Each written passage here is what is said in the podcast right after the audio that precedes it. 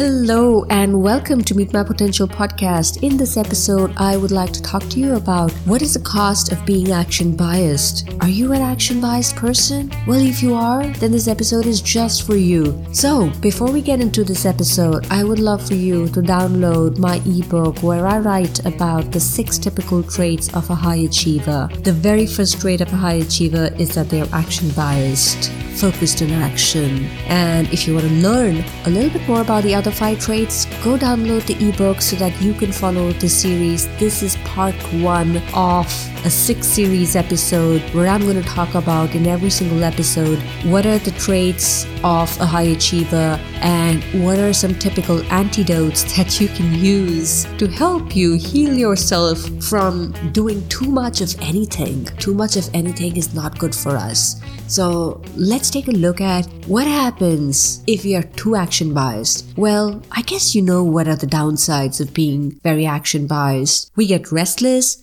we start to have a tunnel vision and we start to create overwhelm because we're so focused in the activities and in all the actions that need to get done that we start to see the gaps between where we are today and where we want to go. And then we suddenly see a mountain of work up ahead of us and we get so lost and bogged down by this action that it itself creates a lot of anxiety. And suddenly life has just gone us by weeks, months, and the year has gone us by. And so, are you an action biased person? Well, if you are, then listen to this little segment that I'm going to share with you, which is from a little video that I did. I often get into that mode, and the lie I tell myself is that, well, I'm getting ahead in life and I'm getting so much done and moving forward. What is the lie that you're telling yourself? What is the story that you're telling yourself for being so focused and for being so biased towards action? Most high achievers are action biased and are run by the assumption that success does not come easily. One needs to work hard. Life is too short. It must be lived fully. Or I need to take charge in most situations, otherwise, things don't move. These assumptions drive our busyness, and burning yourself out till the next goal will not help you feel better. So, how can we have that sense of being fully alive and yet the feeling of moving forward and getting things done. Well, my coach, Sam House, used to tell me, Deepa, you need to remember that slow is fast. And this requires a mindset shift. So, how do you achieve that mindset shift? To achieve that mindset shift, I want to share with you four tips. The first tip is to find moments of stillness.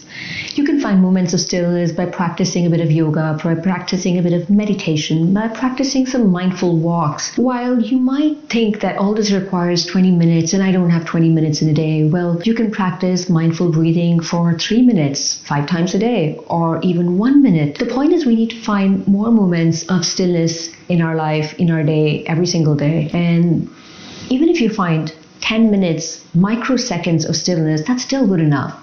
Take a few seconds to maybe look at the different colors in this video. Do you see green around you? Do you see yellow around you? Now look at your room and what are the colors that you observe? Take a few minutes to listen to the sounds. You can even have a microsecond of stillness when you're in the elevator, in your office. That's a moment for yourself. So finding those seconds of stillness is very important actually to step back. The second tip is called embracing mediocrity. And this was actually one of the hardest tips for me to apply because most high achievers are committed to their journey of excellence. And 80% of the time, we perhaps do more than what is necessary. So ask yourself the question is this good enough? Can I do a mediocre job in this?